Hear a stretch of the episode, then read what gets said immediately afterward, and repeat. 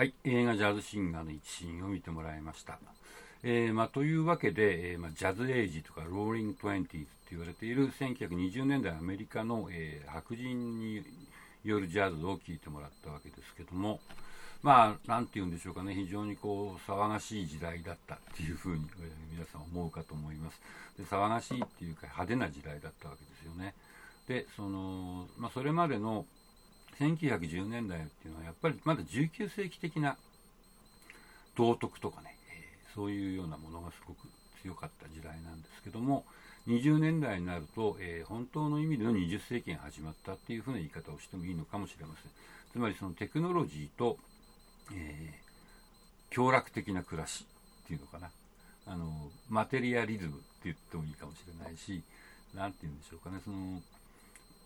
古い道徳とか価値観とはまた別の、えー、新しい生き方みたいなものを、えー、人間が、えー、獲得してしまったっていう。でそれが、えジャズっていう音楽がその象徴になったっていうのは非常に面白いところだと思います。であのまあ、ジャズっていうのは、えまあ、ニューオーリンズっていう街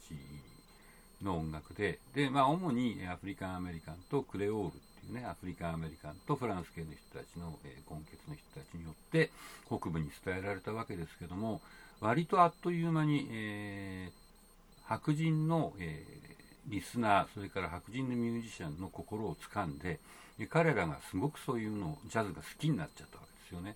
でこれってその例えばブルースは、えー、1940年代にやっぱり南部から今度は、えー、シカゴとかニューヨーク特にシカゴに行くわけですけどもブルースについて言うと、まあ、しばらくの間はリスナーはアフリカンアメリカンだったんですね。ただジャズはもう、えー北部の大都市に来て数年も経たないうちに本当にあっという間に、えー、アフリカンアメリカン以外の人の心も掴んじゃったっていうそこがジャズの面白いところの一つだと思いますそれはやっぱりニューオーリンズっていう非常に何て言うんですかねある意味すごく洗練されていてでいろんな音楽の要素が混じり合った年でできた音楽だからかなっていう気もするんですけど、まあ、その辺はどうでしょうかじゃあ、えーと、この後にですね、えーとロアリング・トゥエンティーズ・ドキュメンタリーっていうその20年代を、えー、総括した、えー、短いビデオを見て今日の授業はおしまいにしようと思ってます。えー、それでここの、えー、ドキュメンタリーの最後にですね1929年10月に、えー、大恐慌っ